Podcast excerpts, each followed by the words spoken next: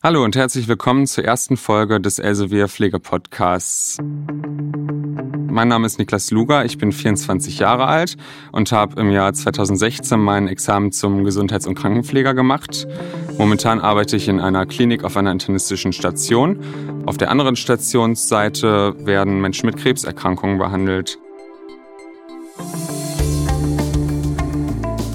In jeder Folge des Podcasts sprechen wir mit euch über ein Thema, was euch sowohl in der theoretischen als auch in der praktischen Ausbildung begegnen wird. Und als Gesprächspartner habe ich heute Frau Christine Keller bei mir. Herzlich willkommen. Hallo, Herr Luger. Frau Keller, Sie sind examinierte Krankenschwester, haben 1988 Ihr Examen gemacht, haben eine Weiterbildung zur Lehrerin für Pflegeberufe absolviert, in der Sie auch heute noch als Lehrende arbeiten in der Weiterbildung für ambulante außerklinische Intensivpflege. Und Sie sind auch Autorin und Redakteurin beim Elsevier Verlag für das Pflege heute. Genau. Wir sprechen heute gemeinsam über das Thema Dekubitus. Das kann euch sowohl in der Klinik als auch im ambulanten oder im Altenpflegebereich begegnen. Deswegen ist es auch sehr wichtig. Es ist häufig so, dass Patienten bereits mit einem Dekubitus in ein Krankenhaus oder in ein Altenheim kommen und wir dann als Pflegefachpersonen auch für die Risikoerfassung als aber auch für die Behandlung verantwortlich sind und für Patienten und Angehörige auch den Hauptansprechpartner darstellen. Wir wollen natürlich die Entstehung des Dekubitus vermeiden, weil es für den Patienten sehr, sehr unangenehm ist.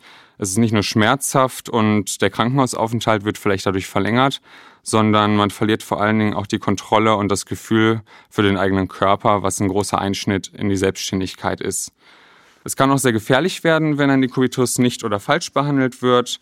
Es kann eine Sepsis entstehen und diese kann natürlich auch im Extremfall zum Tod führen. Ihr als Schüler in der Kranken- oder Altenpflegeausbildung lernt von Anfang an, dass ihr Patienten bei der Grundpflege unterstützt. Dabei ist es natürlich auch sehr, sehr wichtig, auf den Zustand der Haut zu achten und auch das Dekubitusrisiko mit einzuschätzen. Die Behandlung erlernt ihr erst etwas später im zweiten oder dritten Ausbildungsjahr. Trotzdem ist es auch von Beginn an in eurer Kompetenz, bestimmte prophylaktische Maßnahmen durchzuführen und auch wichtige Informationen an die zuständigen Fachkräfte weiterzugeben. Ihr seid dabei auch oft das Bindeglied zwischen den Patienten und den Fachkräften, die diese betreuen, weil ihr wichtige Informationen auch weitergeben könnt, die sonst vielleicht nicht mehr an die Fachkraft gelangen könnten. Deswegen möchte ich heute mit Ihnen, Frau Keller, darüber sprechen, was genau ist eigentlich ein Dekubitus, wie entsteht er, wie kann ich es verhindern und was kann ich tun, um ihn auch zu behandeln. Bevor wir beim Dekubitus überhaupt über die richtige Diagnose und aber auch Behandlungsmaßnahmen sprechen können, erstmal die grundsätzliche Frage danach, was ist überhaupt ein Dekubitus? Frau Keller, können Sie mir das erklären? Das lässt sich ziemlich genau definieren. Ein Dekubitus ist eine lokal begrenzte Schädigung der Haut oder der darunterliegenden Gewebe infolge von Druck- und Scherkräften und das typischerweise über Knochenvorsprüngen. Und die Scherkräfte, die Sie erwähnt haben, was ist das genau? Wann treten die auf? Scherkräfte äh, sind äh, parallel verlaufende Kräfte.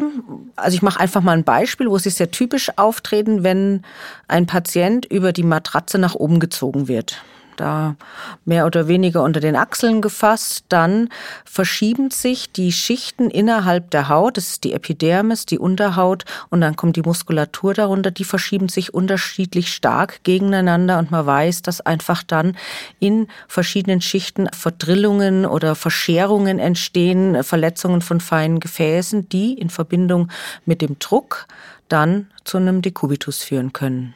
Ihr kennt das sicher von Stationen. Zwei Pflegefachpersonen gehen an jeweils eine Seite des Patientenbettes, greifen einmal unter die Arme und äh, dann geht's mit einem 1, 2, 3 und Hauruck nach oben Richtung Kopfende des Bettes. Was kann ich denn tun, um das vielleicht ein bisschen schonender durchzuführen? Da bieten sich verschiedene Konzepte an, aber eines, das, was da unbedingt und super funktioniert, ist die Kinästhetik, die die Bewegungsressourcen des Patienten nutzt, die einfach über kleine Teilbewegungen, zum Teil, äh, ja, wenn der Patient die Beine mit anstellen kann, das können ja viele noch über verschiedene technische Varianten einfach das nach oben rutschen, um dann die Scherkräfte zu vermeiden. Eine zweite ganz typische Situation, in der Scherkräfte entstehen, ist das Herunterrutschen rutschen. Der Patient sitzt im Bett, äh, soll da essen, dann wird das Kopfteil relativ stark nach oben gestellt und nach wenigen Minuten oft äh, beobachtet man schon, dass er nach unten gerutscht ist in der Kuhle und dieses Herunterrutschen macht wieder diese Scherkräfte innerhalb der verschiedenen Gewebe. Da wären Maßnahmen zum Beispiel eine Rutschbremse, es kann ein zusammengerolltes Handtuch unter den Sitzbeinhöckern sein oder die gesamte Bettebene etwas leicht nach hinten stellen. Wäre so eine Strategie oder das Fußteil etwas nach oben machen oder so ein Knieknick einstellen.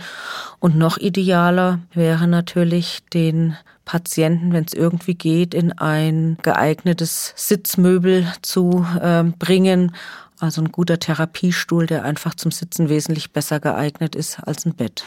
Was passiert denn genau, wenn eben zu lange Druck auf eine bestimmte Stelle im Körper ausgeübt wird? Ähm, was passiert genau, dass dieser Dekubitus dann an der Stelle entsteht?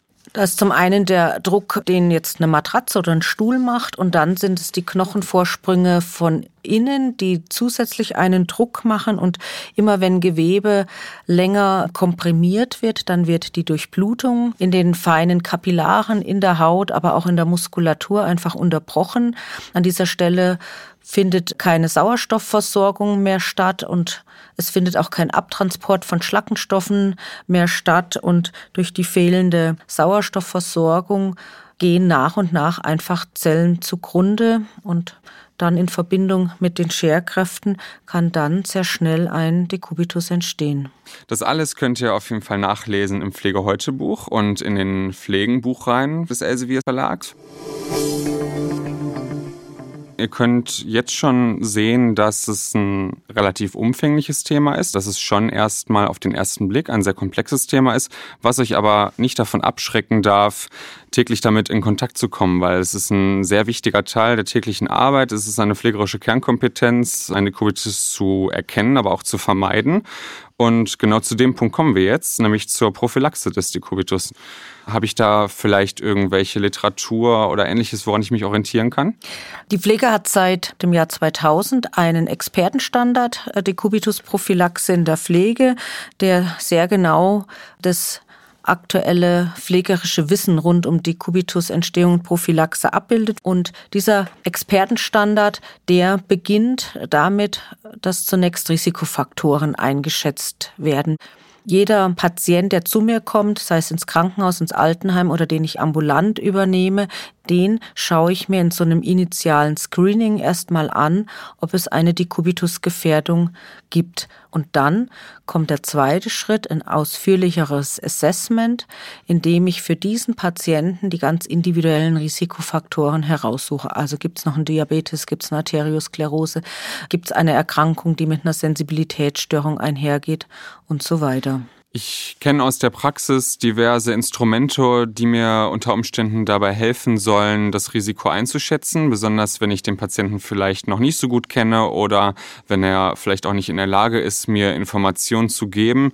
Das wären so Sachen wie die Braden-Skala oder wie die Norton-Skala. Wie stehen Sie denn dazu? Kann mir das helfen oder? Ich kann äh, da das sagen, was die Experten aus dem Expertenstandard sagen, die momentan keine dieser äh, Skalen empfehlen, weil wirklich nicht abschließend geklärt ist, welcher Risikofaktor ein Faktor eben für eine Dekubitusentstehung ist und die Empfehlung ist momentan eine reine klinische Einschätzung. Da ist das Wissen von Pflegefachpersonen gefragt, dass die verantwortlich sind für einen Dekubitus.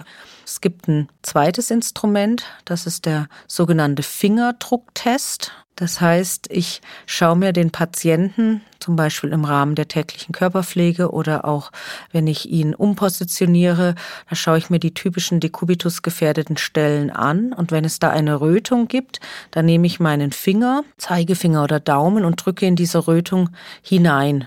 Und normalerweise müsste um meinen Finger so ein heller Kreis entstehen. Und wenn ich dann diesen Finger wegnehme, dann ist es noch etwas heller an der Stelle, in die ich gedrückt habe und füllt sich dann wieder mit Blut.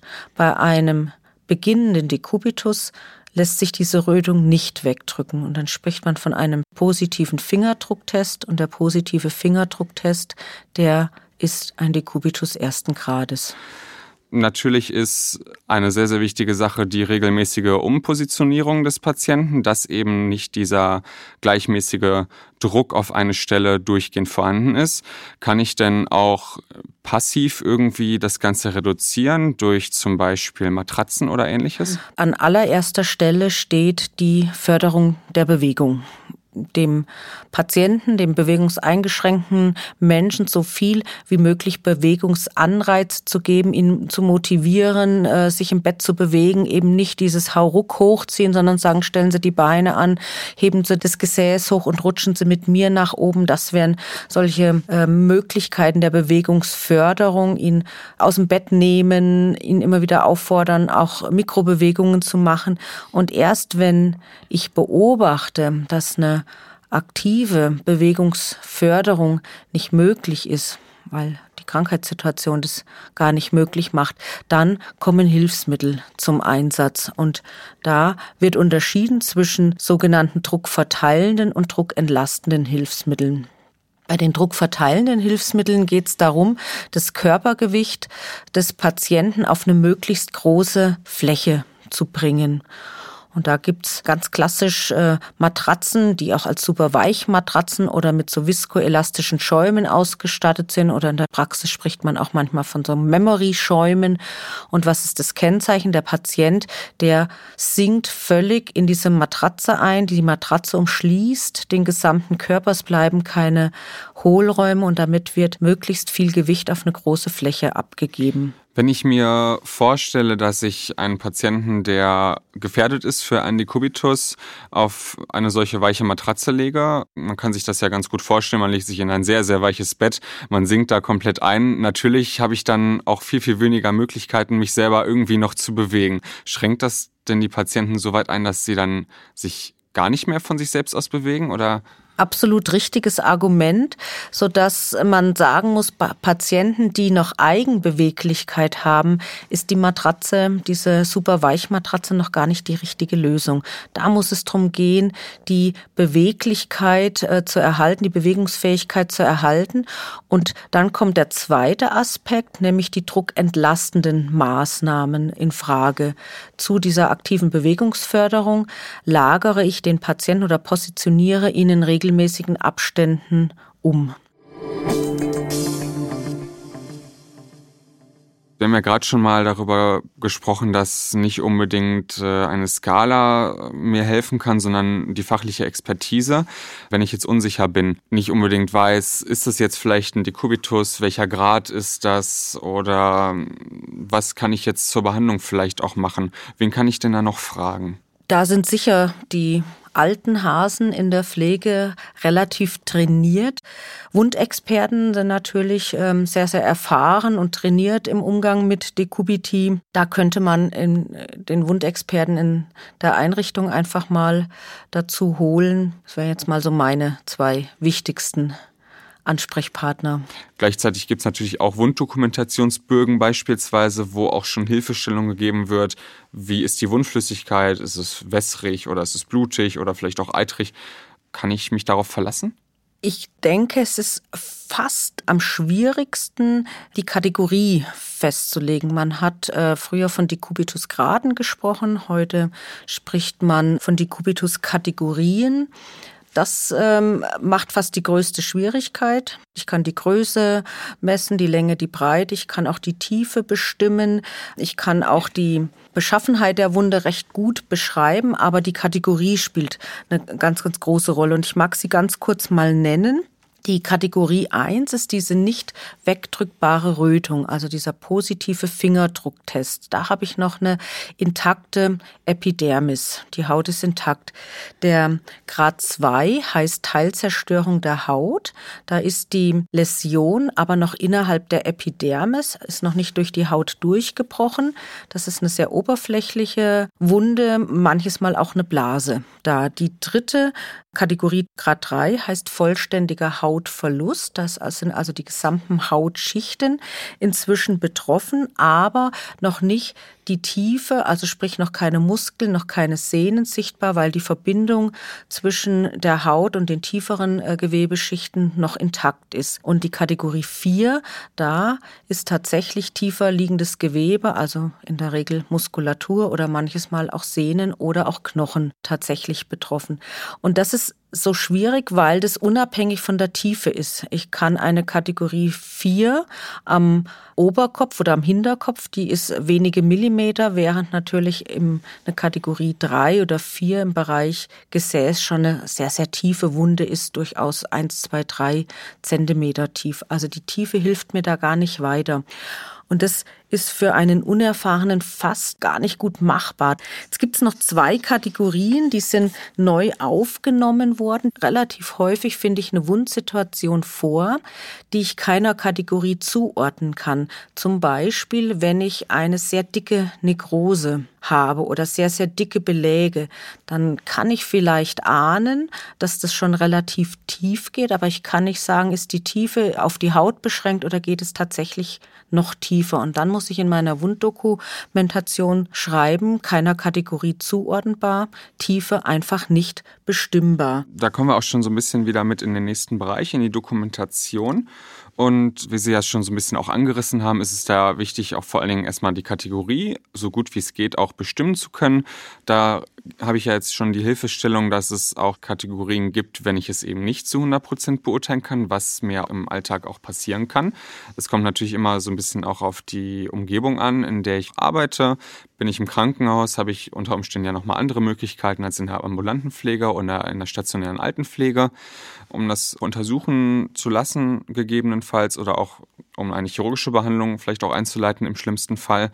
Und in der Klinik, in der ich arbeite, ist es so, dass wir einen Wunddokumentationsbogen verwenden.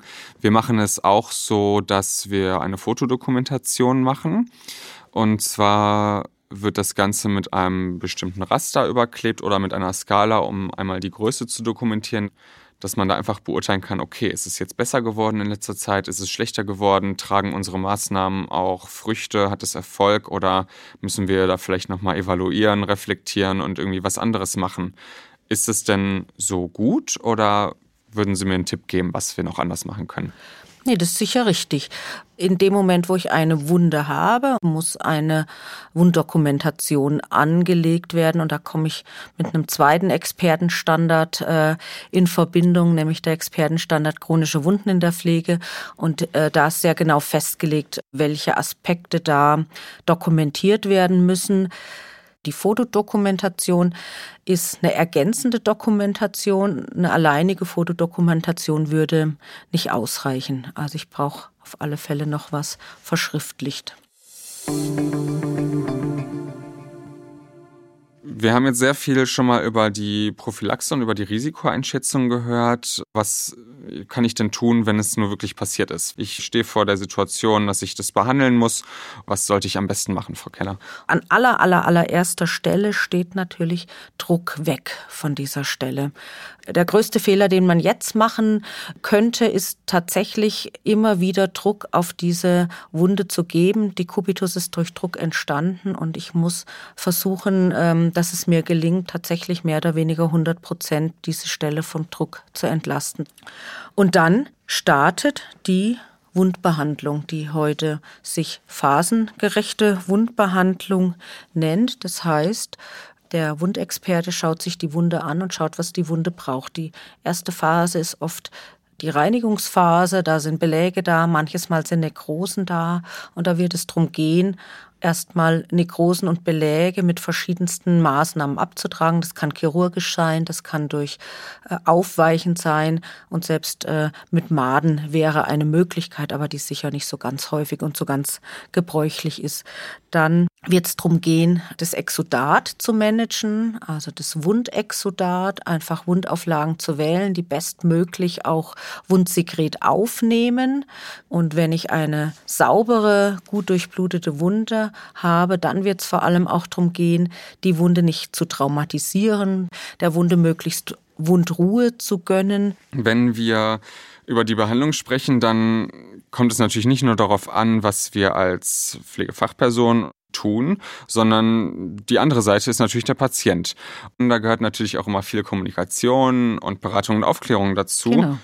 Der Expertenstandard äh, hat als Ziel, dass der Patient gegebenenfalls auch seine Angehörigen über das Dekubitus-Risiko informiert sind. Dann muss er natürlich wissen, was er tun kann. Die Familie muss wissen, was sie prophylaktisch tun kann. Das ist vor allem auch in der ambulanten Pflege sehr wichtig, wenn Pflegekräfte nur ein oder zweimal am Tag für eine halbe Stunde vor Ort sind. Im Krankenhaus und in einem Altenheim sind Patienten natürlich 24 Stunden versorgt und da tragen die Pflegefachpersonen die Verantwortung für die Prophylaxe. Abschließend zu unserem ersten Podcast kann ich nochmal sagen, dass das Ganze vielleicht jetzt für euch auf den ersten Blick sehr umfänglich ist und vielleicht auch erstmal erschlagend von der Informationsmenge, dass ihr aber da überhaupt keine Scheu in der Realität haben braucht, dem Ganzen gegenüberzutreten. Ihr seid diejenigen, die an das neueste Fachwissen kommen. Ihr seid in der Schule, ihr lernt von euren Pädagogen genau das, was ihr für die Praxis braucht und braucht euch da auf gar keinen Fall zu verstecken. Wenn ihr in der Praxis mal die Erfahrung machen solltet, dass es vielleicht nicht so läuft, wie ihr es gelernt habt, schaut euch nicht irgendwie was zu sagen, geht dahin. Ihr seid diejenigen, die jeden Tag ganz nah am Patienten arbeitet, die in der Versorgung assistieren, die die Patienten bei der Körperpflege auch unterstützen und da braucht ihr euch auf gar keinen Fall vor zu verstecken, sondern ganz im Gegenteil, ihr könnt ja neue Infos auch an die Kollegen weitertragen und denen dann auch helfen, ihre Qualität in der täglichen Arbeit zu verbessern. Und ich denke, das ist auch eine ganz wichtige Aufgabe für euch für die Zukunft, nämlich immer das, was ihr auch könnt und wofür ihr euch nicht schämen müsst, immer weiter zu geben. Und ja, ihr solltet euch da auf gar keinen Fall zurückhalten. Deswegen danke ich jetzt auch nochmal Ihnen, Frau Keller, dass Sie heute bei mir waren und mit äh, mir über das Thema gesprochen haben. Herzlichen Dank. Sehr gerne. Und ich wünsche allen eine erfolgreiche Ausbildung in einem wirklich ganz besonderen Beruf. Vielen, vielen Dank euch auch fürs Zuhören und hoffentlich bis zum nächsten Mal.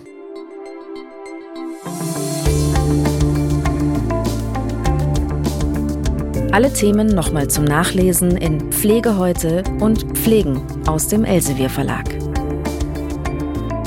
Habt ihr Fragen? Schreibt sie uns an pflegepodcast.elsevier.com. Einen Überblick der Themen, die wir im Podcast behandeln, findet ihr außerdem auf elsevierpflegepodcast.de. Eine Produktion von Ikone Media im Auftrag der Elsevier GmbH.